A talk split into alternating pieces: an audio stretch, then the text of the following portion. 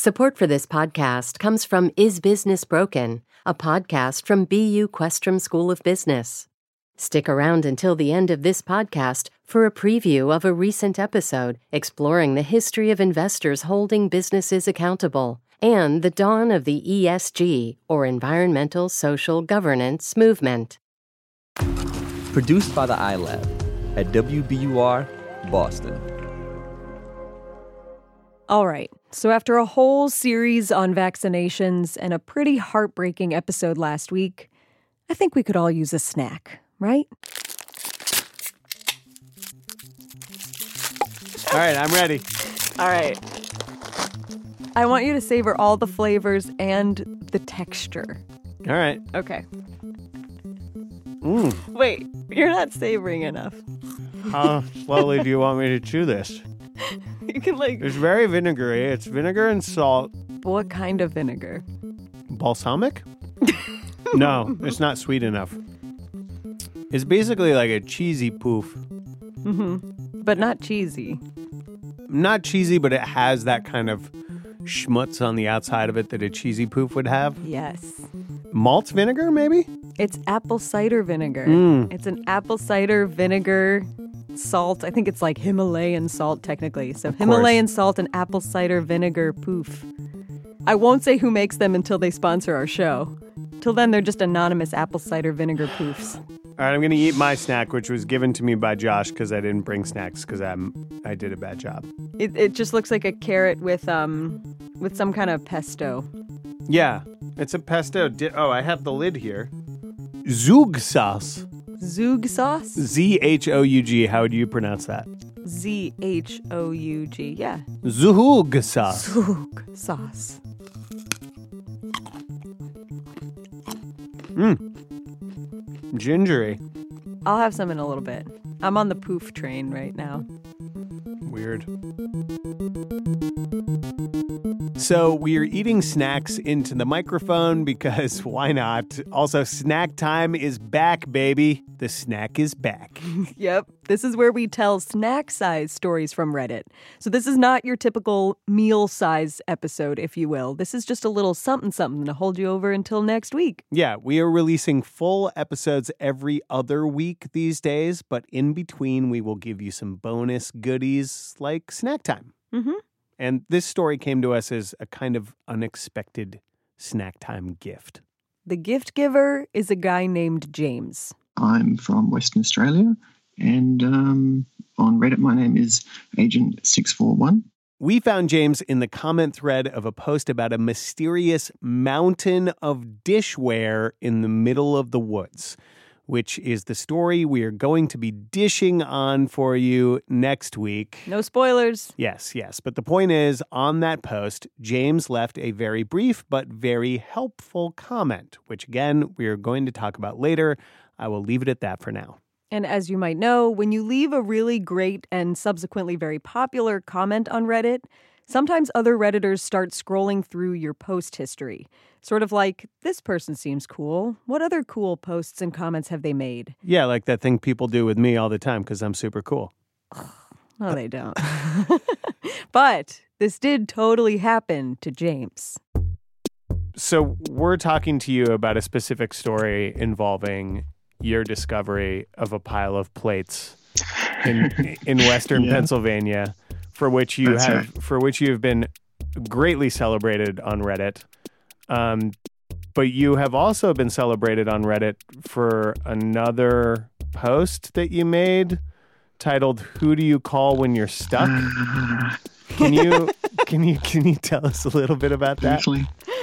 Uh, yeah, yeah, sure. Um, I had a feeling you might bring that up. Like, I was hoping you wouldn't look into it, like into my post history that much. But, geez, where, where, where do you want me to start with that? Well, in what way did you get stuck? Maybe let's start there. I had a countertop that I was trying to make, and I was using epoxy resin to coat it. And I let it set overnight in my living room. And when I came back to it, I thought it was dry. And so I, I was reading the instructions on the epoxy resin to see if I needed to apply another coat or do anything special. And I sort of I sat down while I was reading, didn't really think about it, and I I sat down on the actual countertop, which I had applied epoxy resin to, and got a little bit stuck. I didn't really notice at first, but um, when I tried to stand up, I noticed. Yeah. so you go so so literally speaking you you glued your ass to the countertop Yeah, that's right. uh, I wasn't quite sure, like, who do you call when it's not a life-threatening emergency, but you're still gonna you're gonna need some help with something. So I thought I'd just ask Reddit because I had my phone with me. So your phone was within reach yeah, yeah, it was in my hand. So James is glued to his countertop. That's bad. But he has his phone. That's good. And he uses that phone not to call for help, but to post on Reddit, which he probably chose to do in part because of what he was wearing at the time. Um, I, I wasn't wearing anything actually. Um, I'd just gotten out of the shower and I live by myself, so I was just sort of wandering around the house naked. James, um, James, no judgment.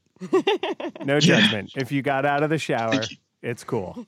Obviously, that's why I got stuck. Because if I'd just gotten my pants stuck, then no big deal. Just you take just my take pants off Just take off your pants. Right. Yeah. Yeah, but if you get your birthday pants stuck, that's a whole different scenario.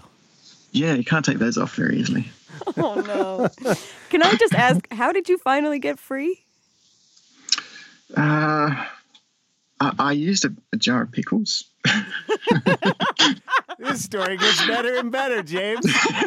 I, I, wasn't sure what to do. I, I was tr- I was trying to sort of like get free bit by bit, and it wasn't working. So I was on Reddit, and someone mentioned that you know you can use a solvent or something to dissolve it. And I think yeah, someone mentioned um, something like, "Gee, you're in a bit of a pickle," and it reminded me that you know pickles have vinegar as the the liquid in them, and that vinegar acts as a solvent. Um, so I had a jar of pickles and used the juice to sort of free myself. So you just took yeah. the countertop with you to the fridge to get the jar of pickles? Yeah, that's the thing. I, I mean, it was like two meters wide, so about six foot wide. And so I was able to get to the fridge from where I was. Um, so I used the pickle juice. Did you eat a pickle during this process? Any part oh, of this yeah, process? Yeah, I ate most of them. Amazing. Okay, well, we really appreciate you telling us that story because it's a great story. Thank you. Thank you. we will move on now. but not just yet. You will have to wait until next week to find out how James from Australia is an important character in our search for a mysterious mountain of plates in America. See you then. Bye. Bye.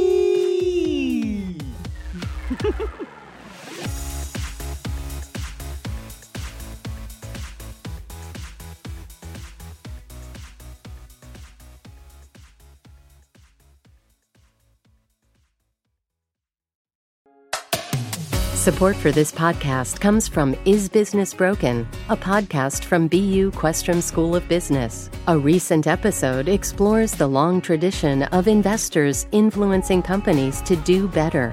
If you even go back to the 1600s, the Dutch East Indies companies, you'd have ships that would disappear for three, four, five years at a time and there were mechanisms that were needed because investors would put money into these operations. Stick around until the end of this podcast for a preview of the episode.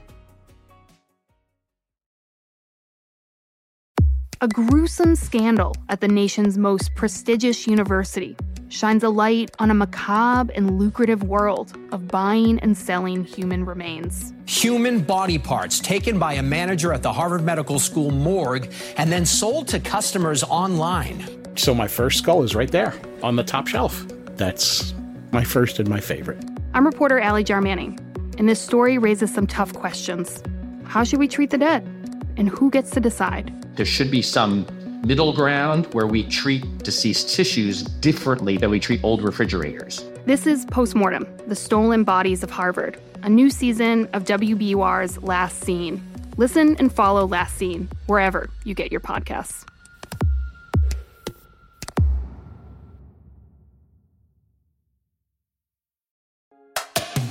Support for this podcast comes from Is Business Broken, a podcast from BU Questrom School of Business. Listen on for a preview of one of the episodes. ESG, or environmental social governance, challenges businesses to think beyond the immediate bottom line. But before ESG, the Balanced Scorecard did something similar. Questrom's Eddie Riedl explains. The big thing that was groundbreaking about the Balanced Scorecard is really this idea to move beyond thinking about financial statements, which everybody had thought about since the 1920s, right? That was kind of the gold standard for how to evaluate a company and its performance. And the balanced scorecard's big insight, I think, was to get companies internally to think about well, what if you don't just focus on financial measures? There are other things that are going to affect your performance, and maybe they won't affect them today, but they're going to affect them in the short term, midterm, long term. Building in those other criteria, those other dimensions, and explicitly linking that to your strategy, to how your company is going to operate, what kind of big decisions it's going to make, that's really what the big insight of the balanced scorecard was meant to do. And at the time, uh, it, right now, it doesn't seem particularly revolutionary. It seems kind of obvious. We've been stuck in the ESG movement for a while, and thinking about linking these things to corporate strategy seems pretty obvious. At the time, it was a pretty big, whoa kind of moment. Find the full episode by searching for Is Business Broken wherever you listen to podcasts and learn more about the Mehrotra Institute for Business, Markets, and Society at ibms.bu.edu.